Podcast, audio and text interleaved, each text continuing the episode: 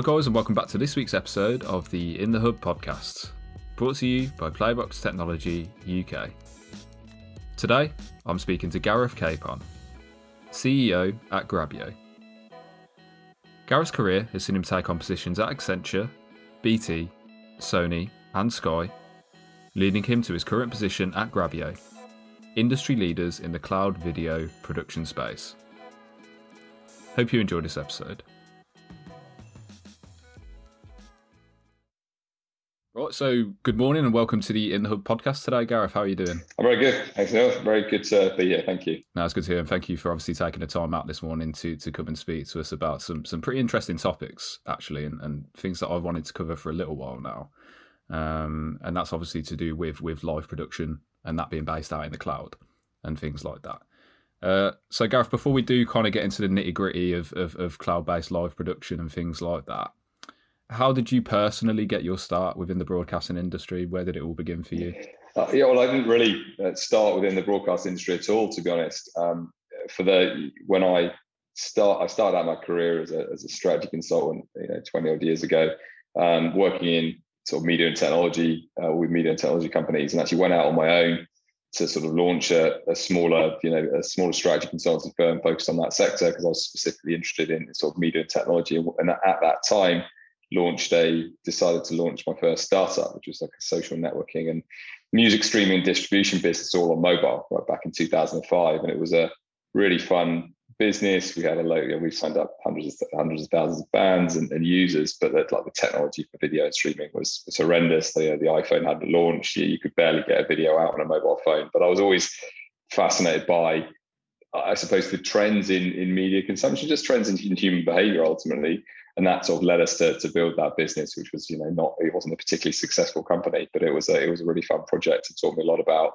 you know about about media, about video, and about mobile in particular. And I think that from that point onwards, I was always really interested in the sort of the intersection of, of consumer behavior and media and what that meant for for industry, and obviously you know, video being a, a really cool part of that. So you know, I my career went on. I worked at, at Sony Music. I obviously worked at Sky um, yeah, we're actually running the mobile apps there, and that was probably the, you know, the, the precursor to coming to Grabyo. So I think it's um, I, I, think that the the most interesting question is really is what, what does the broadcasting industry, uh, quote unquote, really mean now? What's it? What does certainly what does it mean as you look forward for the next five yeah. to ten years? And I think that's probably the the core of what we're what we're doing here at Grabyo, and the bit that really excites me about about looking forward. Yeah, and uh, it's uh, every time I write that question out in preparation for these podcasts, it's every day the the kind of definition of the broadcasting industry is becoming a lot more vague, isn't it? A lot more kind of general.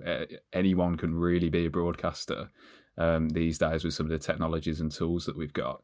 Um, and I truly find that really exciting. To be honest, I think that's you know that's that's the way it should go. Um, you touched on it a little bit there, Gareth, already. But what is it about the kind of broadcasting industry that really keeps you hooked? If you had to boil it down into one thing.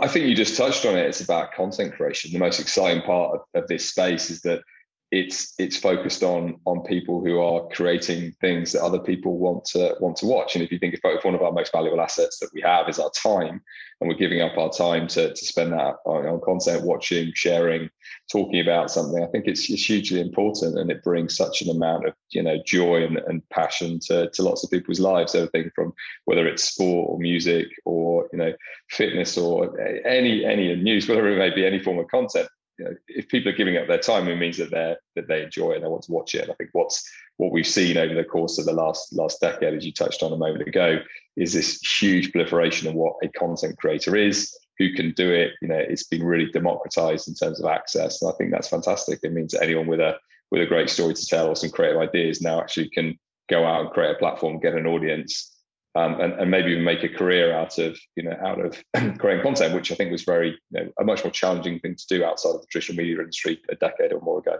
Definitely, no, I couldn't have said it better myself. And uh, Gareth, for anyone who doesn't already know, could you just run us through uh, some of the background on on Grabyo as a company? Sure, happy to. I mean, we launched Grabyo about seven years ago. Uh, when we launched, we were a, um, a, live clipping business, and that that's still one of our you know most popular products. You know, helping anyone with with content uh, that's generally live. It can be on demand content as well, but generally live content to get that out in short form uh, version across predominantly social media platforms, maybe websites, apps in real time. So whether it's you know goals from the Champions League from from BT Sport or helping UFC share you know, elements of you know, pre and post fight or, or their fights, whatever it may be, on news, news clips, but really getting that content from a an event or a more traditional media channel or a broadcast channel into most of the time into social feeds in front of users on social platforms in real time. That's where the business started. Uh, and we built out lots of tools for you know, optimize that content, you know, for vertical formats and, and square and adding graphics and all the things you'd expect to see on, a, on in your social media feeds. Um, we've added editing tools too, as you start to look at sort of compilations of, of clips in those environments. But the the more um, the more recent development over the last sort of 18 to, to 24 months was actually building out a production platform for for creating live, you know, live TV or live video, live events, live video in the cloud and that is a, a, a, a real focus of the business from a development standpoint right now. Uh, yeah, looking at all of the the elements of a traditional control room or traditional production environment and seeing how much of that we can rebuild in a browser uh, and really looking, you know, we talked earlier about broadcast. If we think about broadcast as focused on on quality and like the professional level of, of content production and output, that's really where we're focused. How can we take those those really professional tools and that really high quality polished output and create that an environment which we can make much simpler to use incredibly flexible and scalable in the way that it's built but accessible to everyone because you just need you know a laptop and internet connection not hundreds of thousands of dollars worth of hardware brilliant stuff gareth um, and, and, I did want to touch on this, and it's this idea of obviously uh, uh, cloud technology for live production, uh, and just how much of a game changer that has been for, for so many broadcasters and companies uh, across the globe. Um, if you kind of had to boil it down into some core benefits uh, uh, for broadcasters, both big and small, um, what what kind of benefits can those broadcasters expect from cloud based live production? There's a whole range of things really, and it depends on you know the, the I suppose the scale of investment in in the technology, what it is that people are trying to do, and and, and actually how much of the more sort of traditional production services uh, in infrastructure are available to the people creating the content. That all has an impact. So we do a whole range of things in, in cloud production, and you know the, the vision is is pretty significant and broad in terms of what we're going to build out over the course of the, of the next you know, year or two.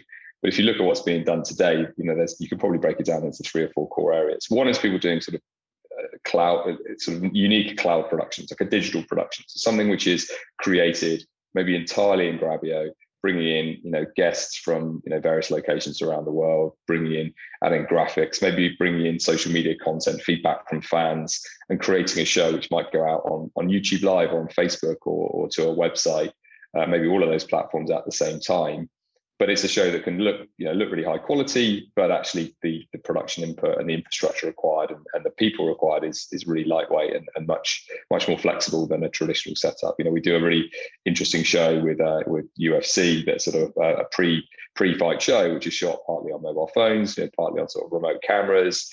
We replicate their broadcast graphics and it looks you know looks really high quality but the but the production setup is really lightweight you know compared to their you know big ob trucks and other things they'd be they'd be bringing to their their big events.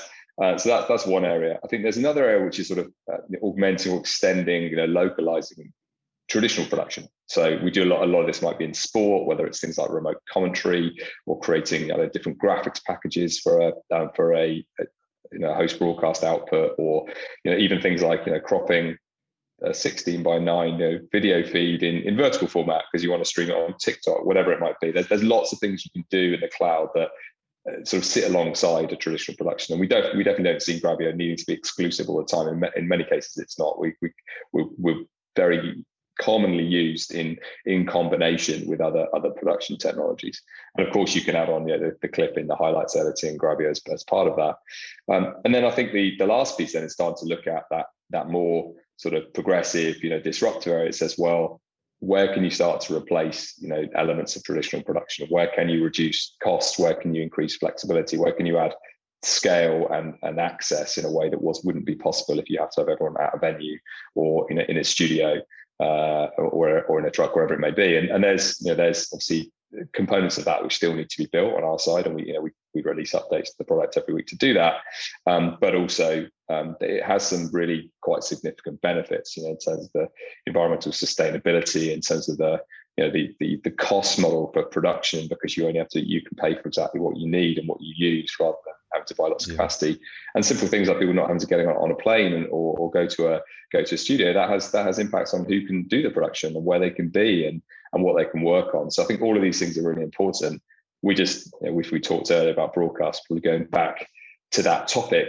You know, the the the expectations of quality, you know, reliability of the service are really high in the broadcast environment, and for good reason. You know, TV works and it's and it doesn't go down very often, and it, and it looks great. And we, it's incumbent on us to build out, you know, the tools and the scale to be able to li- deliver that level of experience. And we're pretty confident about that. We've done shows on TV with Fox in Mexico. You know, one, we did some work with EA uh, last year on, on ESPN for one of their big FIFA tournaments. So that we we know that we have the capability to deliver it to to every screen, and that's really the vision. Can you know, let build out a set of production technologies that can do everything from an 80 inch OLED TV in your living room down to a, a vertical video on live on TikTok. If we can do all of those things in a really easy to use, really scalable way, then then we've got you know the opportunity to take advantage of all of this new live content coming out because I think that's the other part of um, of this discussion. It's not just about well, what can you do in, in sport or news or traditional media. Well, what about live shopping? What about you know corporate events? What about all the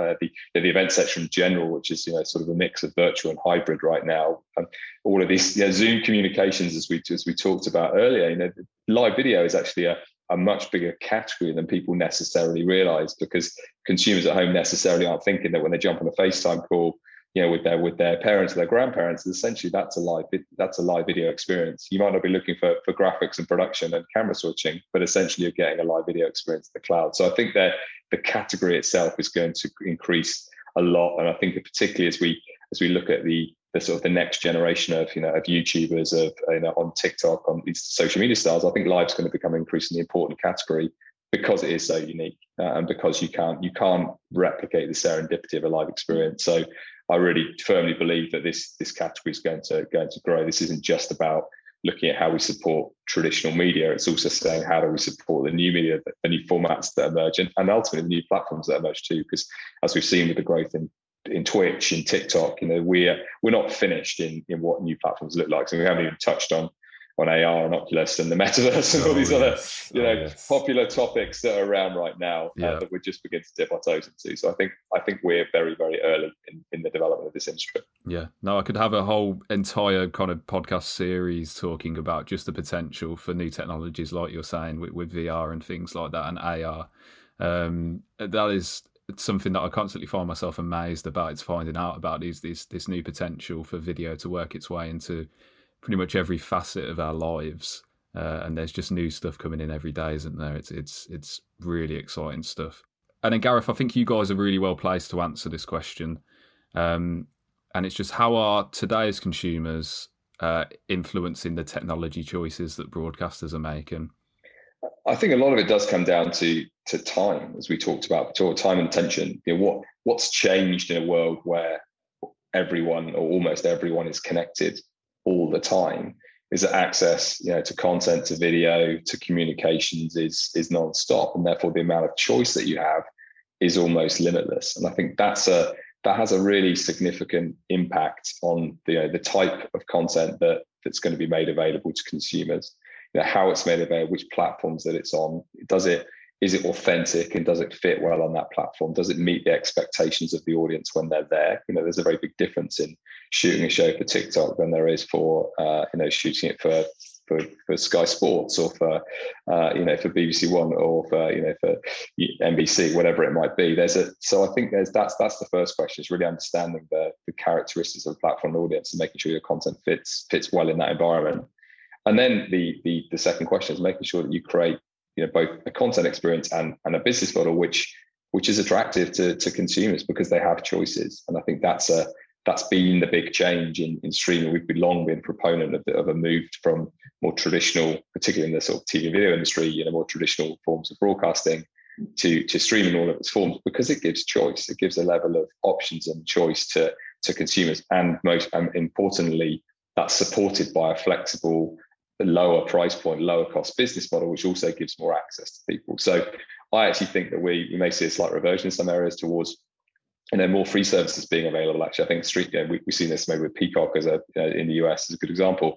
So we're seeing this this move saying that there needs to be a breadth of content available. We need it to be high quality in, in, in many cases. And, that, and, and you see actually over time, platforms tend to move towards quality. They start off as really, you know, as, as low quality and then increasingly improve. And that's that's everything from Zoom calls to you know to, to videos on Facebook. Um, and and within that, it means that people are looking obviously for the tools to be able to help, you know, produce that content, but also really thinking about what the you know what the business model is to support it. So um, it, give that flexibility of access and make sure that it's people get the choice. They get the choice of content they want to consume, but also maybe at a price point that they they think is is reasonable. And I think we're seeing a bit of that um, reordering uh, of the industry on that basis. Now, you know, obviously Disney made a, made a big strong move with regards to Disney Plus, um, and I think that will continue. And I think that's going to be the the big shakeup at the top end of the industry. But then you've got all this all this really interesting stuff happening at the bottom too. You know, these creators on, on TikTok or Snap or or YouTube who are out, you know, have business models which are not, you know, they're they're free to wear on. They're obviously they're either paid by as a creator or um, uh, as for tips or by advertising. And so this whole industry of, of complete of a completely different content creation model, but also a distribution model too. So for you know for us as a business you know, we we see opportunities in, in both those sectors we're definitely more focused on the higher end and the focus on what would be considered more traditional you know like professional broadcasting but actually i expect that that sort of second tier to over time start to to to increase and move towards the more sort of professional tier as it were because they, people are going to see the opportunities that they want to they want to stand out and they want to differentiate their experience you, you sort of see it already on twitch you know the, the top twitch creators have a relatively professional setup and experience. I think we're going to see that in lots of other places. Yeah, no, hundred percent. It's it's as we've been talking now that I realise just how much, uh, obviously, social media clips that I I, I consume. Um, and just in general, more kind of short form content. So I, I will choose YouTube videos over sitting down and watching an hour long drama on, on, on traditional TV. Um, I'm not really sure what that says about me, but um, uh, do you think that it's it's kind of getting harder to, to keep the attention of audiences with this long form content uh, nowadays? It's hard to say. Though you, know, you, you only have to look at know, the, the most popular sporting events on, particularly on free to air television, whether it's the the World Cup, uh, or the Euros during the summer, and actually, you know, certainly if you look at the, if you look at we're seeing in the UK, you look at you know, England's you know, good performance in the Euros, and they had half the country watching the final live at the same time, maybe more than half the country. So there are definitely live, long form experiences to still have the opportunity to aggregate big audiences, and I don't think that's going to change. Um, I think that you know to your earlier point about short form, because I do think yeah, I do think it's really important. I think it's particularly important, obviously, for things that are happening live that are driven by conversation, because we're all connected now. The information is going to find us. If something is happening live, and it, whether it's a big news event or or sport or music, the reality is that conversation is going to be happening. And when that conversation is happening, people are going to look for content, and they may not always be able to watch it live or want to watch it live. Therefore, the next best thing is getting access to that content in real time as a, as a, as a short form piece of content. Um, you've then got the the other discussion you had. Well, there's other platforms like YouTube which almost have a limitless supply of content. And again, you know, the, the, the viewing experience has been traditionally short form, but given that YouTube's one of the YouTube's fastest growing platforms is the TV platform or connected TV platforms, then maybe that changes. Maybe you know, YouTube's average viewing time has gone up over time and then you've got the the you've got a platform like Twitch, which breaks the model entirely. It's a it's a live platform with viewing times that they talk about often an average of two hours or more. People watching big events or streams. So so I don't I don't know. I don't necessarily know whether it's it's saying that people just want to watch things which are shorter form. I think it's that people have choice and there is more context to it, and you need to and you, and people are making choices based on their own personal personal desires and and what the sort of the the aggregate experience of their of their friends is in many ways. So my view, or our view certainly within the company, is that you need to make sure your content is available as many places as possible. You need to win that war for attention and you need to give people choice. And it shouldn't, and regardless almost of the investment in the content, that doesn't necessarily mean that that's the way that a, a fan will want to consume it. Um, I, I, tell this anecdote uh, of like a, of my son, which I think was a, a fascinating insight into an eight-year-old's view of media. When one day he sat down um, in in front of the TV on a Sunday morning watching the rerun on live TV of, of Match of the Day, and it was like sort of seven thirty on a Sunday morning on, on, the, on BBC Two, and he called through to me and he said, "Dad, Dad, the TV's not working." Oh, what do you mean the TV's not working? You're watching it. He said, "No, the TV's not working. I can't fast forward the talking. and so, so he, yeah. he wanted to watch the highlights, he wanted to watch the clips. And in a world where everything is connected, he just didn't understand that he didn't have control of the media. And I think that's that, you know, that experience is is not it's just sort of saying one he doesn't really understand what live TV is certainly not in a if it's not a live event of some sort yeah. but more importantly this idea of control and I think that's that's when we think about consumer behavior and technology that's really what it's coming down to that the there is a, generation of consumers growing up who, will expect a level of control over their media, and that's going to dictate a lot of what happens with regards to platforms and, content in the future. God, oh, that was really funny. Um, yeah, no, I, I just thought, you know, I was, I, I, talked about me, me consuming the short form content, but often I, I don't think twice about sticking a Twitch stream on and that running for four hours in the background. So I think it's very much not a one size fits all thing for me in particular. Um, I imagine it's the same for everyone. They they want whatever content they're feeling at that time, um, and there's just an abundance of places to get it nowadays. So it's, it's yeah, completely agree. It's important to get as much as your content out there in as many different ways as possible. Um, and then Gareth, I wanted to touch on advertising as well because I'm always kind of interested in this and, and how advertising is almost shape uh, shaping with with technology. Um, and uh, just kind of open ended question: Do you think that the future of advertising is is hyper targeted? Um, you know, do you think that there's kind of a limit to how much data audiences uh, will feel comfortable with with companies holding against them? Uh, do you think we've kind of hit that limit yet, or, or do you think there's still some some uh, some way to go? Uh, yeah, well, no, a fair bit to un- unpack there in that question. I think that well, if you start with the, the, the hyper targeted question at the start, and that's almost was always seen as the holy grail of advertising. But actually, mm. I think in many cases, when you look at certain types of brand advertising experiences, hyper targeting isn't necessarily valuable. There's a lot of you know FMCG, you know brands that uh, whether you're selling you know toothpaste or you know or cars even to an extent that where actually the, the brand advertising is really really important and therefore hitting a really big mass market is is is hugely important and it doesn't necessarily need to be that targeted. It's actually about it's about the reach and making sure that your brand is is front and center in the in the mind of consumers and, and tv obviously over, over time has been a, a brilliant platform for that. So i don't think it fits for for every uh, every content experience. On the flip side, you know, the success of platforms like uh, Facebook and Instagram in particular for creating these very targeted ad experiences in context, you know, in a social feed when you're browsing, and whether that's linked to, you know, to, know, to app installs for games or for, for shopping, obviously we're seeing growing on on Snap and, and, and Instagram.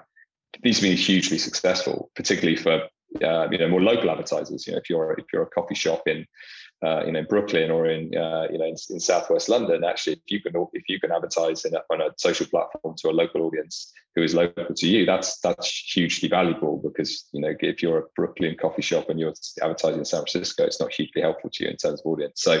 I think those. I think that you've got to look at those two things. Um, they, they're both important. I think that yeah you know, TV obviously traditionally it's been, it's been impossible to do really targeted advertising because there was no two-way connection with that audience. That's obviously changing with streaming, and I do expect to see more uh, more levels of, of, of, targeting to to emerge and, and, more targeted advertising on those platforms. Yeah. But the industry's obviously suffered, you know, as we know, from some uh, some challenging issues around data, as you mentioned, and also the user experience. You know, the idea of being followed around on the internet with a with a banner ad of the the, the e-commerce store that you just visited trying to sell you the trainers that you've already bought. Uh, uh, uh it's it's not necessarily a great experience. So, so I think some of those things have to improve too. Mm.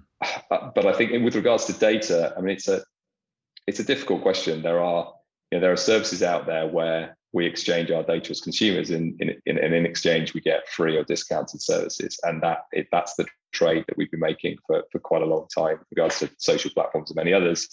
Um, I think that there is definitely an understanding now that there is value to that data. There's with um, yeah, the, there is more legislation around to give people greater control of what their what data there is. Uh, but on the flip side, if you go onto Netflix and you start to get recommended movies and TV shows that you want to watch because essentially you're sharing a your consumption data with Netflix, you get a better experience. So there is a there is a trade-off where actually sharing data isn't necessarily a bad thing. You know, if your if your local football club or, or uh, uh, you know basketball team starts to you know starts to give you a more targeted you know experience as a fan or better offers or a, a, VIP experience because you're loyal because they're using your data in an effective way is that you know is that a bad use of data or is that a really effective use for consumers so I don't think there is a there's a one size fits all answer to the data question. But I do believe that um, that there are there are much greater opportunities to use data in a much more insightful and impactful way. And I think this you know, personalization has been a big topic in the industry for a long time. I think the you know the platforms that are doing well actually are things like YouTube and the social platforms. They're not really seen as personalization engines, but that's essentially what they are for media. Yeah, there can be some some downsides to that, as, as we all as we all know, the, some of the, the political challenges the last the last few years. But essentially, that they are great examples of actually using data in a really effective way to drive to drive a personal experience, which drives engagement. And I think that there are there are lots. I think we'll see much more of that in more traditional media as people start to understand viewing behavior, what people are interested in. You can start to create an experience which is much more personal. But I think it, I don't think it's an easy topic, and I don't think it's something that that is solved. Um, you know, with a you know a three month integration project and and uh, and then you, you you sort of move TV to being this personalized TV experience. I think it is a lot more complicated than that. And going back to the the earlier point of our discussion, there are also these certain experiences where you can make it, you can actually bring hundreds, if not thousands or millions of people together for a shared content experience, for something that's is not personal at all. It's about saying, hey, look, we want to get together to watch the World Cup final or the presidential inauguration or you know whatever it may be. And I think those things are also hugely important. Yeah, well, I completely agree. Thank you for navigating that question as well, Gareth. I'm aware it was a, a, a, little bit convoluted. I just had all these kind of ideas in my head. I just stuck it on the paper. I was like, I need to ask Gareth about this. Um, uh, and then, Gareth, this is a question we ask at the end of every podcast, uh, and some guests find it a little bit harder than others. Uh, but I usually encourage them not to overthink it and basically just say the first thing that comes to their head. Um, and that's just if, if you had to sum it up in one word, what can we expect for the future of the broadcasting industry? Change. I mean, that is that is the one word answer. We're in we're in the, probably the most prolific era of change in the in the media industry of the last you know, 10 or 20 years whether it's what's happening in content creation you know with cgi and unity and the unreal engines and all of the sort of you know, the computer vision that's uh, happening content creation whether production the area that we were moving production away from from you know heavy investment fixed infrastructure to much more flexible you know, cloud-based tools that have you know can create different types of content in different places you know, democratize access and also on the distribution side, yeah, we're we're we're, we're moving towards uh, an all connected sort of IP environment, whether it's streaming or social video or mobile um, uh, or you know connected platforms. So and then that's and then you add in Oculus and and uh, you know 3D glasses and um, uh, AR, all these other things coming. So I, I, think it's a it's a really really fascinating time of change and probably more more rapid both technological and business model change in in this industry than we've had for for 20 or 30 years. So i think i think the next next decade will be fascinating. Oh 100% i think eventually what we will do is go through all these podcasts and and boil it down to to uh, whatever everyone has said as their one word. And i think change innovation uh, it's it's they crop up quite often. I, I really think that sums up the industry that we're in and it's it, we're almost at a constant point of change aren't we um, which makes it really exciting. It makes it exciting to wake up every morning and, and, and check the news and things like that, uh, and have a look through social media and just see what everyone's talking about in this industry, what new trend is next, what new technologies up and coming, and things like that. Um, and it all has a massive, massive impact on on everyday consumers, doesn't it? Um, and audiences around the world. So it's a it's a truly unique industry we're in, Gareth. I think. uh, and then obviously, Gareth, thank you so much for joining us today and, and helping me out with some of those questions. Uh, I found that really insightful.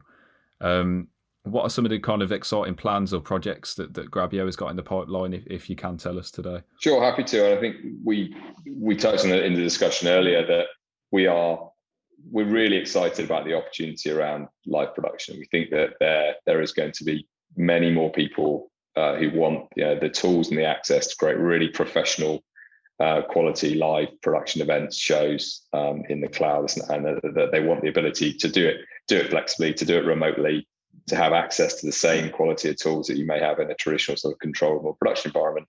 Um, be able to do that in a really collaborative, distributed way. So that that's our big focus. We look at what we're rolling out. It's increasing you know, the video fidelity through our platform, building out um, the tools to support you know remote and distributed teams in a more effective way. Looking at the way that we can integrate more third party tools for you know for graphics or you know, access to the third party platforms um, and, and, then extending you know just the scope of our existing sort of production and control environments. There's there's lots of work to do, uh, but you're going to see, you know, if you if you uh, you'll see over the course of the next three, four, six, you know, nine months is just a constant stream of updates. So we're yeah we're we're really dedicated. We're growing our team.